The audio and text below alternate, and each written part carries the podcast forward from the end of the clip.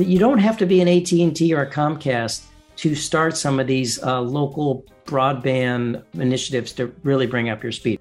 Welcome to another episode of the Community Broadband Bits podcast. I'm Christopher Mitchell at the Institute for Local Self Reliance in St. Paul, Minnesota.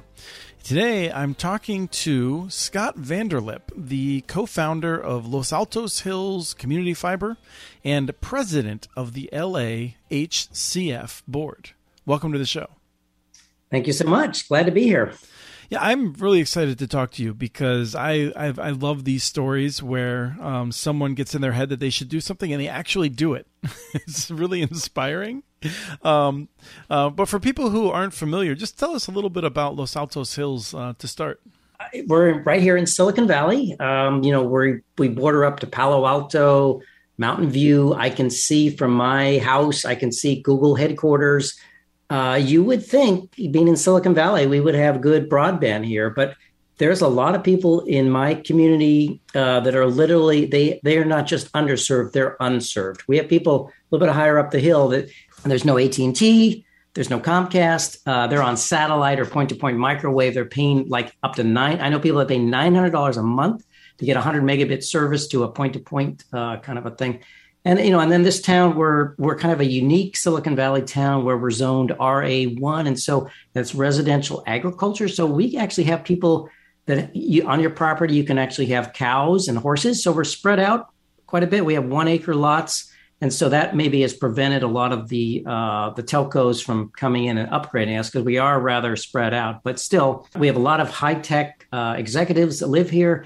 and li- they scramble. They I talk to people every day on the phone. They they plan their day around okay you know at nine o'clock you know you get you get one hour zoom and then you you know grab the car get in the kids and kick the kids in the car go down and hang out in front of mcdonald's and get some wi-fi there and do zooming virtuals you know assuming when they were had to go online school. They, they plan their days around their internet lack of internet. I uh, i decided you know this is we need fibers right there. It's so close. It's that last mile. We need to bring it right to our homes. There's no reason that we shouldn't be having gigabit or even faster service right here. So we started uh, this project.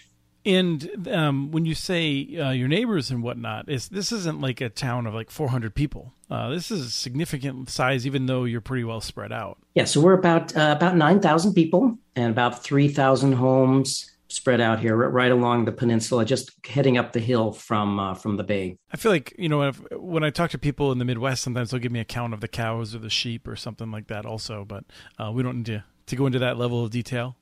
Um, how many homes are connected by your solution? We're going to talk more about the origin story and everything, but I just wanted to paint a little picture for people about what you've done. So, so what have you done, and how far have you gotten? So yeah, so we started off with a smaller pilot of about uh, six homes, and we sort of confirmed that all the pieces came together. We have a, a dark fiber lease circuit that we use where we connect directly to a, uh, a, data center in Santa Clara.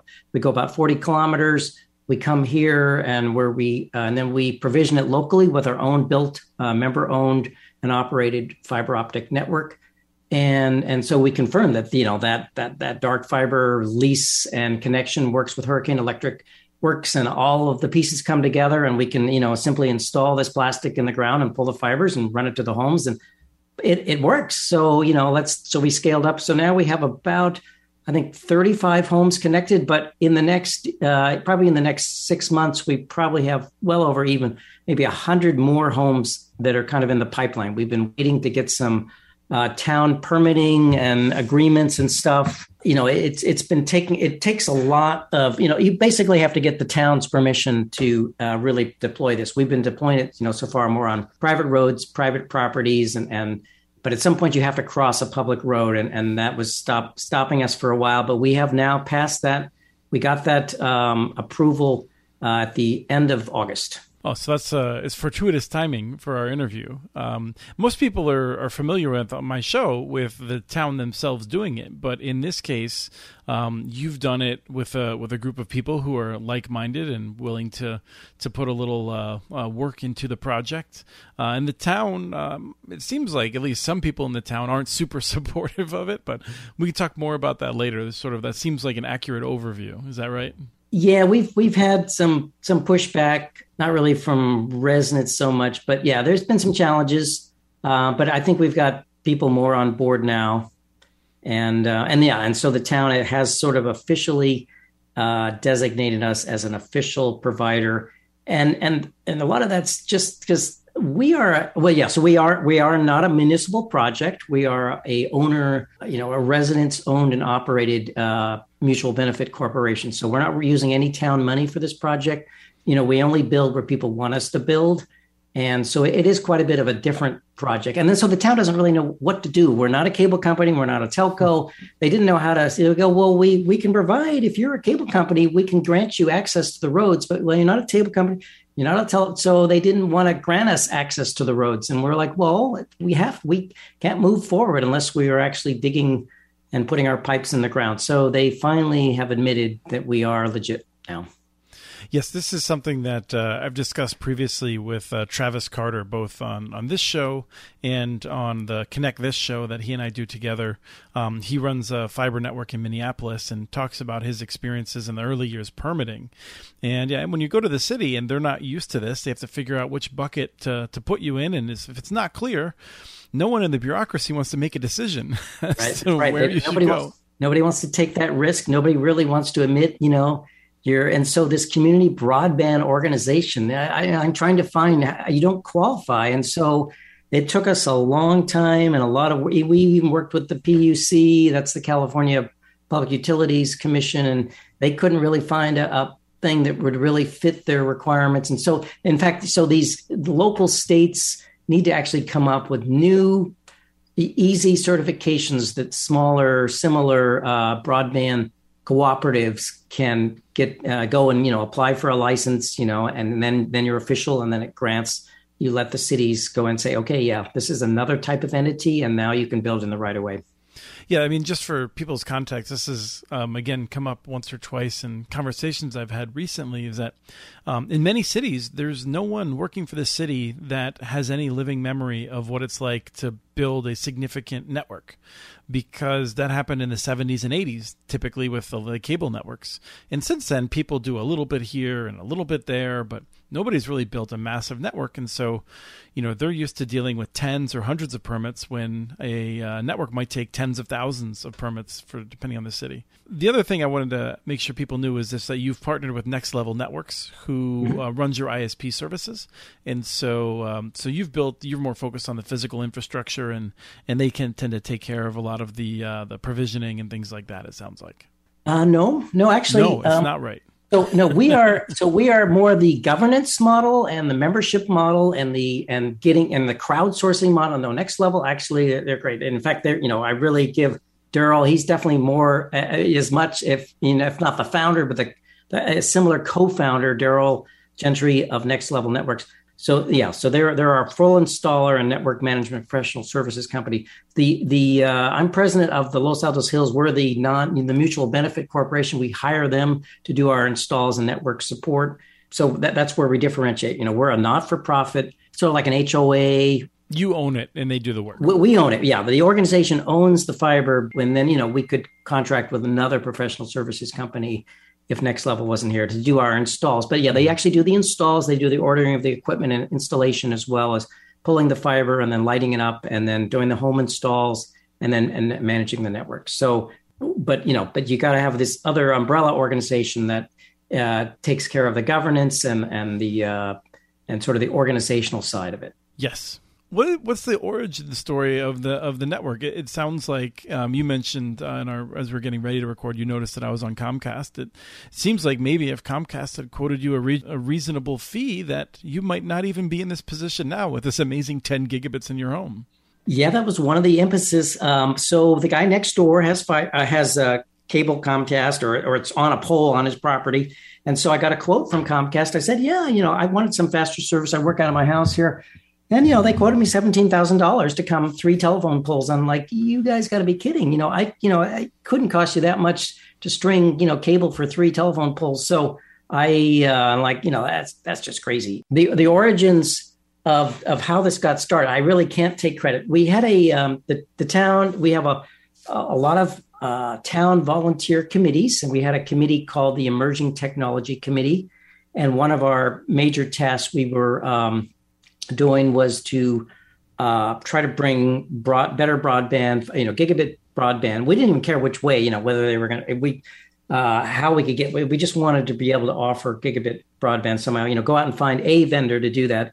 And so we actually did a uh, RFI, request for information from lots of different vendors to say, what can you do for our town? We, you know, we sent it to Comcast and AT&T and, and Verizon and, and, uh, you know, Sonic and everybody, and, you know, and said, you know, what can you do for us? You know, can you give us a bid a quote or a concept for bringing gigabit uh, something or other, it doesn't even have to be fiber to this town.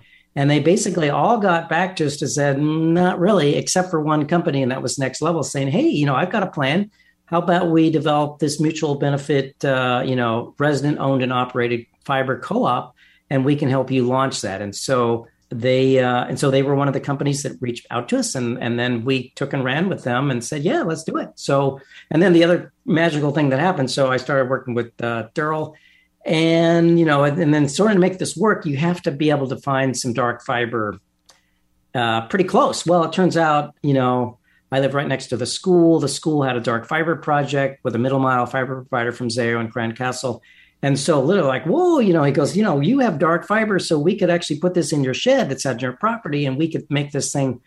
So that was the other thing magically came together was the fact that, you know, that we met uh, Daryl on next level. We had dark fiber in my backyard. I really wanted this to go forward. And, and, you know, those sort of things magically came together and, um, and it, and now it's happening and it's happening now on a much, much bigger scale.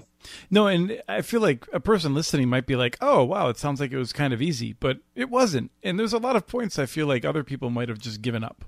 Um, you know, one of them being if you're not able to cross public roads and just feeling like, is this even worth pursuing? But uh, but you stuck to it. So you know, w- what was it? Because we don't have a lot of examples of people doing this. Um, you know, what what made you want to see this through as opposed to saying, "Well, it was a good try, but nah." This is such a win-win. I have really, we have, you know, I've worked on many projects in this town, and there's times when, you know, you have anti people and you have people that, uh, you know, want to support your project, you know, and you're you're constantly sort of battling. The, in this project, everybody wants me to succeed. I, there's just what I see. There are no anti-fiber people, right? I mean, who who wouldn't want more communications, internet options for their home, um, and more competition? And because uh, we really have one you know comcast is the only provider and then they really don't provide it. There's a lot of gaps in their coverage and, and incredibly expensive installs. You know a lot of times a single install they you know they quoted $80000 just to connect to go underneath underneath one street. I knew that we were going to win or you know get this done because there was really nobody saying uh, you know nobody really fighting against us. It was just it just took a long time for the town to admit that yeah this is good and and we should be able to let these guys move forward. So um, yeah, so I've worked on other projects that are actually much more frustrating than this. This just it just takes a long time to kind of get everything uh, rolling. Um, but yeah, and there's so much interest. You know, a lot of these people, you know, they're Google executives, and you know, and and they, yeah, at the same time, they can't even get. They have really poor bandwidth. You know, they're or they're literally on satellite or something, and so you know, they they they pay millions of dollars for their house, and they still they still have to go down to Starbucks just to download a big file. Yeah. That's humbling. it's true. Yeah, I absolutely believe it. Now, speaking of that, you know, did you have someone that just cut you a check for a million dollars to to get the project started? I mean, that's another barrier is is getting that rolling. So, how did where did the first financing come from? That's the great thing. So, this is entirely resident funded. We do not uh, go out and get a big loan or anything like that. So the first initial project was like you know thirty thousand dollars, um, and you know there were six people put in five thousand dollars. That's thirty thousand dollars enough to seed the initial uh, hub and and equipment, and then you know and we're leasing this other line sort of on a monthly basis. So yeah, we did not does not require a lot of big capital upfront. So we probably initially you know 30 30 40,000 dollars to launch the initial pilot and then everything we build now is pre-funded so before we go out and start building any uh, conduits and and in the ground, we get people to agree. You know, we get people to actually pay, and in the bank, uh, the funding for the backbone conduit and everything. And then once we get the funding, then we'll actually go ahead and design the project and or finish designing it and um, and actually do the install. So we're not taking on debt. So yeah, so basically, it doesn't cost a lot. What what technology are you using? It's what called a home run. Mm-hmm. So home run is basically, you know, we get we bring in the dark fiber to a hub, and from there, every single home has a single piece of fiber going directly from the hub to their house. And it's so a complete star, you know, a home, every, every home comes all the way back to the hub that has the super high speed capacity. And if, if so, if 10 gig isn't enough, we need to light up another 10 gig mm-hmm. channel. Mm-hmm. We can light up, light up another 10 gig channel or 100 gig channel. So everybody has, you know, it's not like uh, if it's not like too many people on a node where you have. So it's just a single, sing, single point. You know, we can support about 300 people from a single uh, cabinet, and so we'll have a couple cabinets around town. And but we can run really dark fiber circuits, you know, between the cabinets. So, but but everybody has a direct link directly back to the hub. So. Right, because I was I was trying to imagine. I mean, uh, if you had engineered this in in a, a, lot of the cities that build their large scale networks, it's a passive optical approach with the fiber, um, and getting into that, I, I, I mean, you have to buy a rack, you have to like have a number of things, and I, the approach you took is one that scales much more nicely at those small ends. I think so. I just, um, this is a little bit over my head, as you can tell, um, but it's a, a detail I thought might be worth um, noting. Right. So, you know, when you're speaking of speed and, and design, so you know, I, I have this idea that you know, so we, we are lighting our network up for all of our customers at 10 gigabit and most of them probably have a home router that can do like 500 megabits or a gig. well, so that's the thing. I mean, so a lot of the consumer grade equipment, most you know, most our standard install is actually one one gigabit, and so our, our equipment is actually designed for one. And yeah, most almost everybody's home network is not designed for more than one, but we are still lighting um, the network at 10, so if people have their own SPF fiber converters, uh, they can actually be actually get 10, 10 gigabit service. But, you know, and you can imagine how many people in America can get uh, for $150 a month, and that will hopefully come down to $100 a month. Uh, 10 gigabit service, eh, you know, that's a very commercial type speed. You know, and there's entire communities that they have 10 gigs for their entire community, and now you're getting it to your one house. Um, and so I'm hoping that you know maybe in a year we might be the fastest broadband community in America. There's a, there's some other community in Florida that I'm competing with, but probably a Hotwire town. we're lighting up our, our residents at 10 gig I think is a unique thing that you know will will put us on the map. And there's no reason why not. I mean, we can we can download this that speed here, and and we can continue to upgrade our speeds as needed if, when more people connect to get to get good uh, speeds out there. So yeah, I mean, I know of entire towns that have 10 gig, but um, the price point is usually much higher, usually about 300 or 200, and very few people take it. So, absolutely, you are at the the bleeding edge, and uh, and that's a remarkable price. Um, now, I wanted to ask, I, have seen something um, about volunteers, and I feel like I saw you did a survey, and a lot of people said that they'd be interested in volunteering to help spread the word and things like that. Um, how much of this have you had help on? Um, you know, uh, how much can people like if they're if they want to do something like this in their area, and there's not a lot of places that have that level of technical sophistication, we'll admit, but nonetheless, like how much can you count on other people that um, are busy folks? You know, how much did other people pitch in? So first of all, the we have a um, a growing network of what we call neighborhood champions, and these are people that really they're they're just uh, going out and you know they like the concept. They don't even have to be technical, but they know they want fiber in their home. So they they ring doorbells next door and they get groups of projects together. So they go out maybe find another twenty people in in their neighborhood and they go, you know, okay, um, you know, do you guys want to get fiber? Let's get a project going. And they start collecting names and then they and so they come back to and say, okay, look, I've got, we passed 20 homes. 10 of those people are interested. And can you get us, can we go to next level? Can you give us a project quote? We give them back with a quote to say, okay, you know, for the, your, for your 20 homes, it's, you know, maybe $100,000. So that's uh, $5,000 per home. So, you know, those people are going to have to, so we go back and then we tell us well, it's 5,000. And then if, if those people all agree, they all write checks for 5,000 and then we go. So, so we actually have a group of about 45 neighborhood champions. And so these people are, are more going out and spreading the word about it. Rather, they don't really have to do the actual technical uh, installation and the home installs, and certainly managing our, the network. And so the volunteers are are primarily doing the outreach um, rather than the technical side of it. But but they really do help. I mean, I, I could never do that. You know, we, we don't have any people. We don't we don't like Comcast where we send letters to everybody. It, it's much more of a neighborhood ringing on doorbells, and they have sometimes we have picnics and and and and potlucks where we get together and talk about it and try to get neighbors involved. And we have a lot of Zoom calls where, and we get on we get on different meetings to try to encourage people to join into a project. And so it's very much a door to door neighborhood kind of uh, and then we we build where people want us to build if there's a section of town and they don't want us to come we're only going to build where people have sort of paid ahead of time for us to install the fiber there. And this is um, not a town where you have a significant amount of low income folks who will just be left behind for lack of ability to pay. I'm assuming. Yeah, no, I was saying this the the cost, you know, so the basic install cost, the one time install cost, you know, as a total ballpark, we say between five ten thousand dollars, and then there's the hundred and fifty dollars, or you know, maybe it'll come down to hundred dollars a month. So those are the two numbers. This is not, if you're looking to save, shave a couple bucks off your Comcast bill, this is not necessarily, this is really should be looked at as a home improvement project, a $5,000, $10,000 home improvement project that's going to last for the next 20 years and provide you with uh, great resale value for your home. And, and it's going to provide a service that, you know, you and your kids can now be running Fortnite, you know, at, at way better latency than you could before. So, um, you know, the kids are going to like it. You know, everybody that's zooming at home is going to love it. It's um, and everybody's streaming. It's it's just the future, and it's a good investment for your home for these champions did they evolve a, a, script i mean i can tell already that you can you know you have a way of talking about it is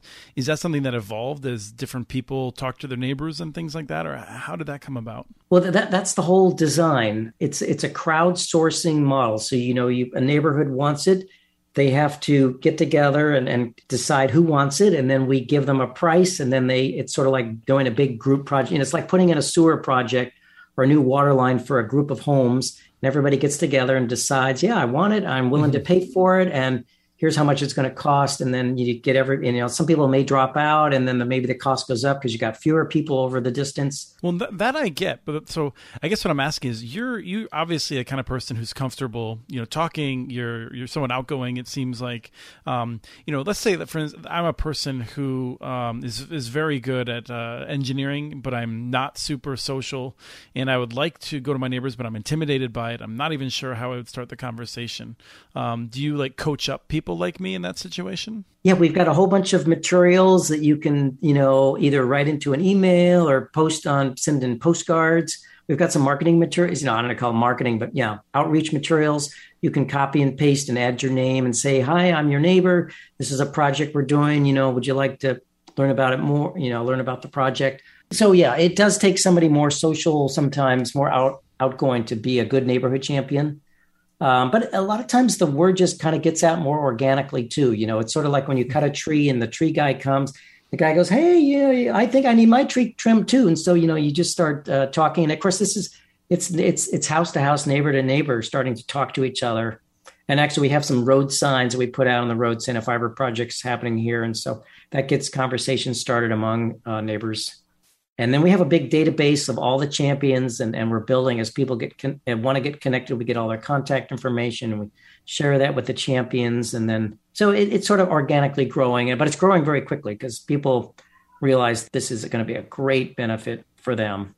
I mean, there's nothing really better than fiber, and there's no other communication medium uh, that's going to, uh, you know, in my mind, that's going to do better than fiber in in, in any sort of foreseeable future. I, I don't think there's any sort of wireless solution or some other medium that's going to deliver data any faster, any more cheaply than than, than fiber. I did see in one of the articles, which sometimes um, even in the tech press they get a detail wrong or two, um, that earlier in the project you were looking at, um, or perhaps Next Level Networks was looking at some wireless solutions here or there, uh, but those have all been set aside then and and just focus on the fiber. Uh, no, no, actually, it's okay you know, we, our original plan was to actually build everything out from the hub and just start building outward. Mm-hmm. But we realized that some of the most underserved, unserved areas of town are like miles away from the hub where oh, I am. Yeah, they're never conveniently located. That's a rule.